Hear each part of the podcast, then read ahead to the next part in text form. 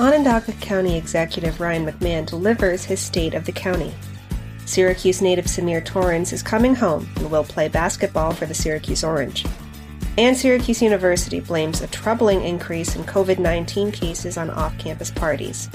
This is your Syracuse.com flash briefing for April 1st, 2021. I'm Katrina Tulloch.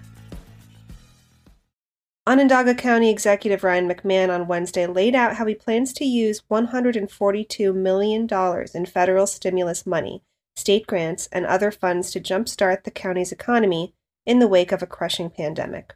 In his 2021 State of the County address on Wednesday night, McMahon outlined how he aims to spend the money over the next two years. The highlights include a $25 million sports complex near the shore of Onondaga Lake, featuring about a dozen playing fields.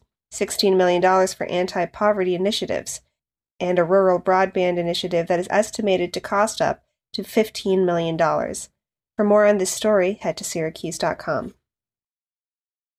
And Symir Torrence is coming home. The Syracuse native who played two seasons at Marquette will transfer to Syracuse University, where he will have three seasons of eligibility left. Torrence, a point guard, entered his name into the transfer portal on March 16th. The Orange had recruited him out of Vermont Academy when Torrence prepped there after initially playing high school ball at the Syracuse Academy of Science.